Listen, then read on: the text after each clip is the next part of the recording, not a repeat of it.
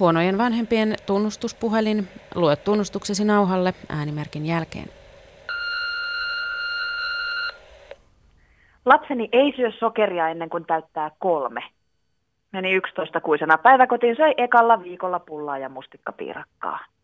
Lapseni ei todellakaan pelaa pelejä, joihin ikä ei riitä. Yhdeksänvuotias pelaa K12 Fortnitea joka päivä. Lapsi ei kyllä ala harrastaa mitään, mihin se pitää viedä. Lapsi harrastaa jääkiekkoa. En koskaan aio pakottaa lastani soittamaan. Pakotan joka viikko enemmän tai vähemmän soittoläksyihin. En koskaan alennu lapseni tasolle, koska olen aikuinen. En kiroile lapseni kuullen. Ha, ha, ha. Lapseni ei koskaan syö eineksiä. Kymmenenkuiseksi tein soseetkin itse. Nyt syödään 70 prosenttisesti eineksiä tai puolivalmisteita. Siis onko mulla joku periaate, joka olisi pitänyt? Niin, meidän lapsilla jää usein aamuhammaspesu pesemättä. Aamulla on vaan niin kiire ja lapset niin väsyneitä, että hyvä kun pystyssä pysyy ja hammaspesulle komentamisen mieluummin unohtaa. Se onkin sitten ihan maailman noloin hetki, kun hammaslääkäri tai hammashoitaja kysyy lapsilta, että muistatteko te pestä hampaa aina aamulla ja illalla? Ja sitten ne vastaa silleen epäröivästi, että joo. Täydellisten ihmisten kotona ei koskaan syödä eineksiä. Työttömyyttä tai laiskottelua ei ole. Lapset eivät missään nimessä syö sokeroituja jogurtteja ja kotona on aina siistiä. Vanhemmuuteen liittyy monenlaisia haasteita ja mahdollisuuksia häpeän tunteeseen. Iso osa niistä on sellaisia, joita osaa jo vähän etukäteenkin jännittää. Osaanko mä olla tarpeeksi johdonmukainen kasvattaja? Osaanko mä laittaa lapselle tarpeeksi monipuolista ravintoa? Osaanko mä olla hössöttämättä liikaa? Osaanko mä hillitä itseni uhmaikäisen kanssa ja niin edelleen? On kuitenkin yksi lasten kasvatukseen liittyvä osa-alue, johon mä en osannut yhtään varautua. Mä en todellakaan tiennyt, että nykyvanhemmuus on jatkuvaa taistelua loiseliöitä vastaan. Tästä on vähän kiusallista puhua, mutta menköön. Lasten sisä- ja ulkoloiset on vähän niin kuin Pokemon-kortteja. Kerää koko sarja. Meiltä puuttuu vielä täit. Kihomadot ja syyhypunkki on kerättynä. Ensimmäinen kihomatotartunta oli ihan kauhea järkytys. Se oli niin ällöttävää, ettei sitä oikein edes pystynyt ajattelemaan. Niinpä mä kuurasin talon lattiasta kattoon, pesin kaikki käytössä olleet vaatteet ja vuodenvaatteet, pakastin pehmolelut, tiskasin leegot. Vielä toisella ja kolmannellakin tartuntakerralla jaksoin ällöttyä madoista, mutta jossain siinä main kun kihomatoja oli meidän perheessä neljännen tai viidennen kerran aloin turtua. Matoja persiissä. No, mikäpä siinä. Lääkkeellä niistä pääsee eroon. Ainakin seuraavaan kertaan asti. Muutamilta ystäviltäni olen kuullut, että suhtautuminen täitartuntoihin etenee suunnilleen samoja raiteita. Hei, nyt iltapesulle, hammaspesulle, nassupesulle ja tassupesulle. Vauhtia pyttyy nyt. Ei jaksa. No jaksaa, jaksaa. Nyt mä lasken kolme ja kolmeen laskeessa Sami. Mun omassa lapsuudessa 80-luvulla täit oli olemassa lähinnä jossain menneistä ajoista kertovissa lastenkirjoissa. Jos niitä oli jollain ihan oikeasti, niin se oli hämmästelemisen arvoista. Että mistä ihmeestä se niitä täitä oikein on saanut. Nykyään ihmetellään lähinnä sitä, että miten meidän lapset on onnistuneet täitartunnat välttämään. Älä härkkää sitä pikkuveliä, kun mene pesu. 80-luvun täyttömyyttä selittää muun muassa se, että 1950-luvulta alkaen täistä kärsivien lasten päät pestiin ronskisti DDTllä. Leikkisesti täystuhoksi kutsuttu hyönteismyrkky tappoi kyllä täit, mutta sen todettiin myös aiheuttavan syöpää ja olevan ympäristölle vaarallista. DDT romahdutti täikannat. Sen kieltämisen jälkeen täit alkoi taas lisääntyä. 80-luvun täyttömyys oli vain ohikiitävä hetki ihmisen ja täiden pitkässä historiassa. Kihomatoja oli 1940-luvulla vielä lähes jokaisella lapsella. Niitä yritettiin häätää muun muassa syömällä sipulia ja valkosipulia sekä tärpättiä. Annostos oli kaksi ruokalusikallista tärpättiä aamuin ja illoin muutaman päivän ajan. Kihomatojenkin määrä väheni, tuskin kuitenkaan tärpätin ansiosta, kunnes ne viime vuosina on taas lisääntyneet runsaasti.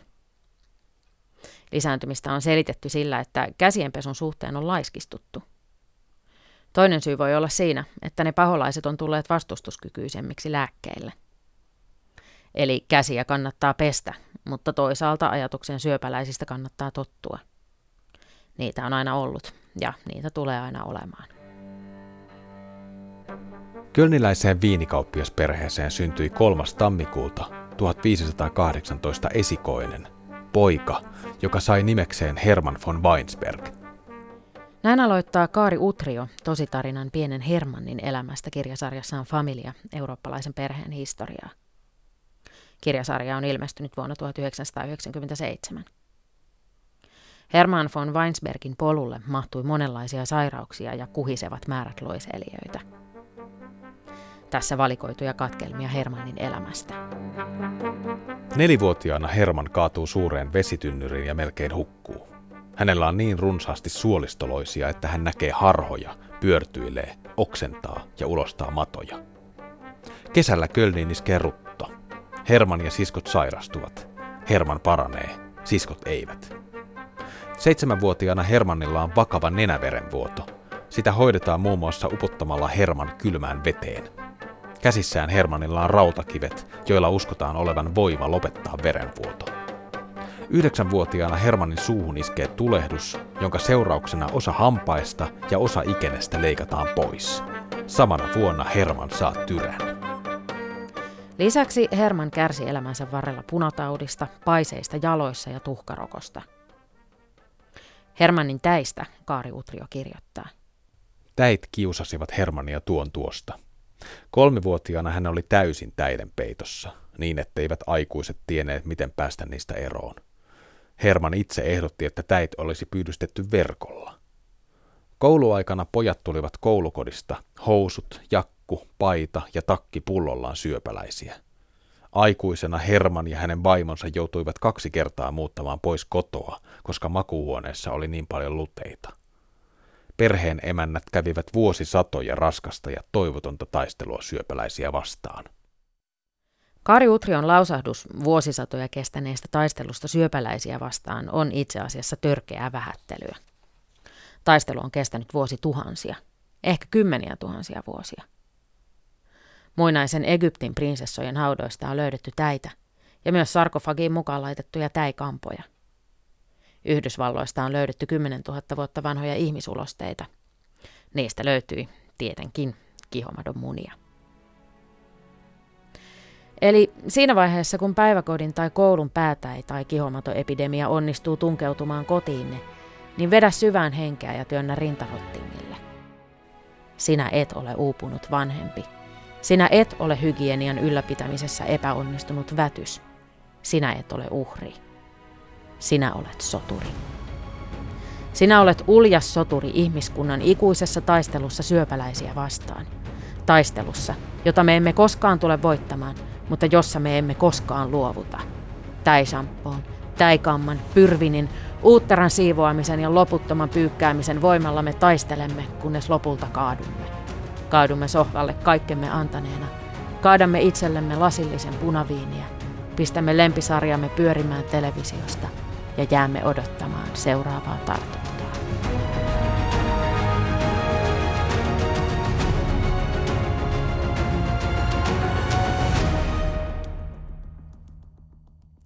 Kihomadot ja täit on väkisin vähän noloja. Tulee sellainen olo, että kaikki varmaan ajattelee, että noi ei yhtään huolehdi hygieniasta ja on jotenkin saastasia. Ei se yhtään auta, että hoitoohjevihkosissa tolkutetaan, ettei loistartunnoilla juurikaan ole tekemistä hygienian kanssa ja että ne voi tulla ihan kenelle tahansa. Mutta kyllä mä myös ihan aulisti myönnän, että meidän perheellä olisi käsien pesussa parantamisen varaa. Nyt ei enää syödä yhtään mitään, nyt pesulle. Pesulle. Mä menen tän jälkeen. Luotaan ensin. Ei, kun nyt sulla on hyvä aikaa käydä siellä pesulla ihan. Hei, hei, hei, hei, hei, hei, hei, hei. Pesulle. Pesulle. Suhtautuminen lasten hygieniaan on vaihdellut historian saatossa. Äkkiseltään voisi luulla, että homma olisi edennyt jokseenkin suoraviivaisesti likaisesta kohti puhtaampaa, mutta eipäs vaan olekaan. Kauheasta kylvetysvimmasta on edetty liassa rypemiseen ja sitten kohti ylihygienisyyttä ja sen jälkeen jonkinlaiseen nykyiseen normaaliin. Imettäjä tuo pikku Federikon kylpyhuoneeseen. On päivän kuudennen kylvyn aika. Kauniisti kirjailuissa kapaloissaan Federico on kuin ylellinen lahjapaketti. Tiukat kääreet avataan ja poika sätkyttelee tyytyväisenä pieniä jalkojaan. Yksi palvelija on lämmittänyt vettä ja kaataa sen puiseen pesusoikkoon. Toinen palvelija kokeilee, onko vesi varmasti sopivan lämpöistä, ja kolmas lämmittää valkeaa lakanaa takan ääressä, niin että puhtaan pikkumiehen on mukava olla, kun kylpyhetki on ohi. Kylvyn jälkeen Federico kääritään jälleen kapaloihin, mutta muutaman tunnin kuluttua, ennen yöpuulle siirtymistä, poika pääsee vielä päivän seitsemänteen kylpyyn. Antiikin Roomassa imeväisikäiset lapset kylvetettiin useita kertoja päivässä, ja sama perinne jatkui myös keskiajalla. Marketta Frank kertoo kirjassaan Lapsi 2000, että ylhäisten vauvojen kylvetyshetket työllisti imettäjän lisäksi useita palvelijoita. Jopa seitsemän kertaa päivässä kylpeminen onkin ollut melkoinen ruljanssi. Puhutaan kuitenkin ajasta, jolloin kaikki vesi piti lämmittää tulella, eikä vettä saanut hanaa kääntämällä. Suhtautuminen lasten hygieniaan teki täyskäännöksen 1600-luvulla. Nyt lapsia ei kylvetetty juuri lainkaan. Marketta Frank kertoo, että se mitä antiikin ja keskiajan aikana oli ajateltu mielihyvän tuottajana aiheutti nyt pelkoa. Uskottiin, että vauvan keho saattaisi sulaa kylpyyn tai että lapsi voisi kylpyvettä niellessään saada jonkun tarttuvan taudin. Likakerroksen ajateltiin suojelevan lasta. Sitä pidettiin osana kehoa samaan tapaan kuin kynsiä tai hiuksia. Usko liian suojaavaan vaikutukseen aiheutti myös sen, että vaippoja ja kapaloita vaihdettiin 1600- ja 1700-luvun lapsille harvoin. Pepunpesuun ei juuri käytetty vettä tai saippua. Se vain pyyhittiin puhtaaksi ja puuteroitiin madon syömästä puusta valmistetulla talkilla. Pissavaippoja ei myöskään pesty. Ne vain kuivatettiin seuraavaa kertaa varten avotulen edessä. Virtsalla uskottiin olevan desinfioivia ominaisuuksia. Marketta Frank kirjoittaa Lapsi 2000-kirjassa, että 1600-luvulla kuninkaallisten lapset eivät olleet sen puhtaampia kuin muutkaan lapset. Esimerkiksi Ranskan tuleva kuningas Ludwig 13 kylpi ensimmäistä kertaa vasta seitsemänvuotiaana. Syöpä se leipä ennen kuin se jäähtyy. Paitsi hei, kuule, pitäisikö sun käydä pesemässä vielä kädet ennen kuin sä rupeat syömään? Kun... Ää, meni jo. Meni jo. 1700-luvun lopulla lääkäri toivalsi, että puhtaus on hyvän terveyden edellytys.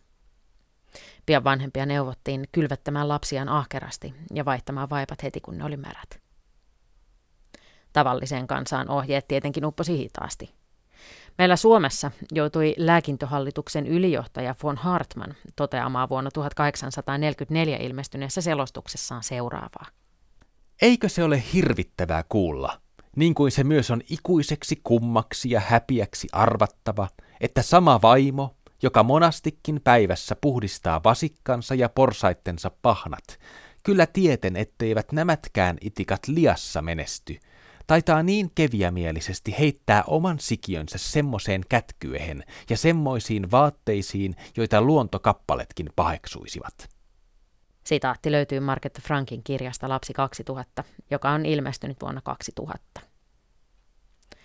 Hygienian lisääntymisellä oli valtava merkitys lapsikuolleisuuden vähenemiseen. Ja toki siihen vaikutti myös lääketieteen kehitys, esimerkiksi rokotukset. Nyt kun rokotevastaisuus on noussut otsikoihin ja päässyt WHOn maailman suurimpien terveysuhkien listalle, on hyvä muistuttaa, että vanhoilliset asenteet, väärään tietoon perustuvat ennakkoluulot ja kaiken maailman taikausko on ennenkin olleet lasten hyvinvoinnin kehityksen esteenä. Kaari Utrio kertoo Familia-kirjasarjassaan, että Katariina Suuri aloitti 1700-luvun Venäjällä isorokkorokotukset. Isorokko oli vakava uhka varsinkin lapsille, mutta silti vielä lähes sata vuotta rokotusten aloittamisesta oli alle puolet kansasta saatu rokotettua.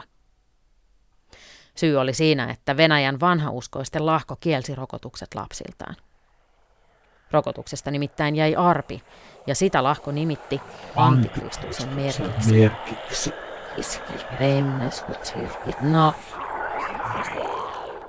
Niin että hohojaa. Luulisi, että tällainen urpoilu olisi unohtunut sinne 1700-luvulle ja että nyt asiat ymmärrettäisiin hieman paremmin, mutta ei. Tuhkarokko-epidemiaa odotellessa. Toki hygieniavaatimuksessa voidaan mennä myös äärimmäisyyksiin. Varmaan siinä vaiheessa, kun kansalle on nuijittu päähän puhtaana pidon merkitystä, on ollut ihan tarkoituksenmukaista korostaa puhtausasioita vähän liikaakin. Saippua, saippua, purnukasta pursua. Kastakaa, päätä astiaan, ostakaa. 1920-luku oli hygienia-hysterian kulta-aikaa. Silloin järjestettiin kouluissakin pistokoetyyppisesti puhtaustarkastuksia. Niiden on täytynyt olla ihan superahdistavia. Mä oon aivan varma, että mun lapset ei olisi ikinä selvinnyt niistä tarkastuksista puhtain paperein. Lisäksi 20-luvulla paheksuttiin tutteja, koska niiden ajateltiin olevan mahdollisia taudinkantajia. Äitejä myös neuvottiin, ettei vauvaa saa ottaa viereen nukkumaan, koska äidin uloshengitysilma pilaa lapsen hengitysilman, ja äidin pieninkin nuha yskä, kuumettauti tarttuu pienokaiseenkin. Merkittäväksi hygienia-uhaksi Arvo Ylppö nimesi kirjassaan äiti pikkulapsen hoitajana Teddy Karhun. Tämän karhun turkkiin tarttuvat kaikenlaiset taudin siemenet erittäin helposti ja sen käyttö on tämän vuoksi erittäin vaarallinen.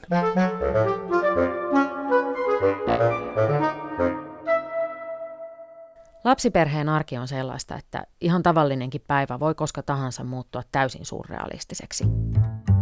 Siinä määrin, että jopa Salvador Dali jäisi kakkoseksi. Tämä tuli mulle mieleen noista ylpön paheksumista teddykarhuista. Mun keskimmäinen lapseni on täysin maaninen pehmolelujen rakastaja – ja vaikka mä en sinänsä uskokkaan ylpön ajatukseen siitä, että pehmolelut olisi vakava hygieniauhka, niin kihomato tartunnan aikaan nekin pitää tavalla tai toisella puhdistaa. On ihan selvää, että sibiä, tipiä, topia, kutteroa, finniä, hodaria, jellyä, kultasarvea, ektoplasmaa, hedvigiä ja niiden kavereita ei voi laittaa pesukoneeseen. Nehän hukkuisi ja tukehtuisi sinne.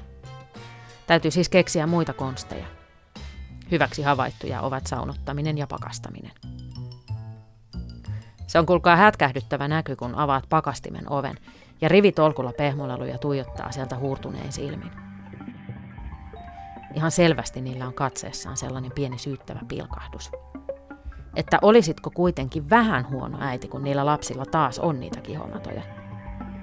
Ja vaikka sen pakastimen oven yrittää sulkea kuinka nopeasti tahansa, niin vielä yölläkin ne silmät tuntuu tuijottavan. Ja jostain pimeydestä kuuluu kuiskaus. Sun syytähän tää kaikki kuitenkin on. Aina. No mun mielestä täällä on lähinnä just kaltaisiasi. Johan sen huomaa oikein kirjoituksen tasosta.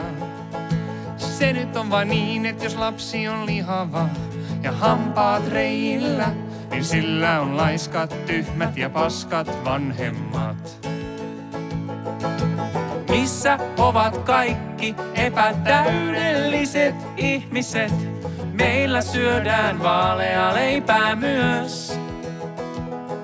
Tulee välillä ahdistus siitä, kun en osaa kautta pysty, kautta jaksa aina olla niin hyvä.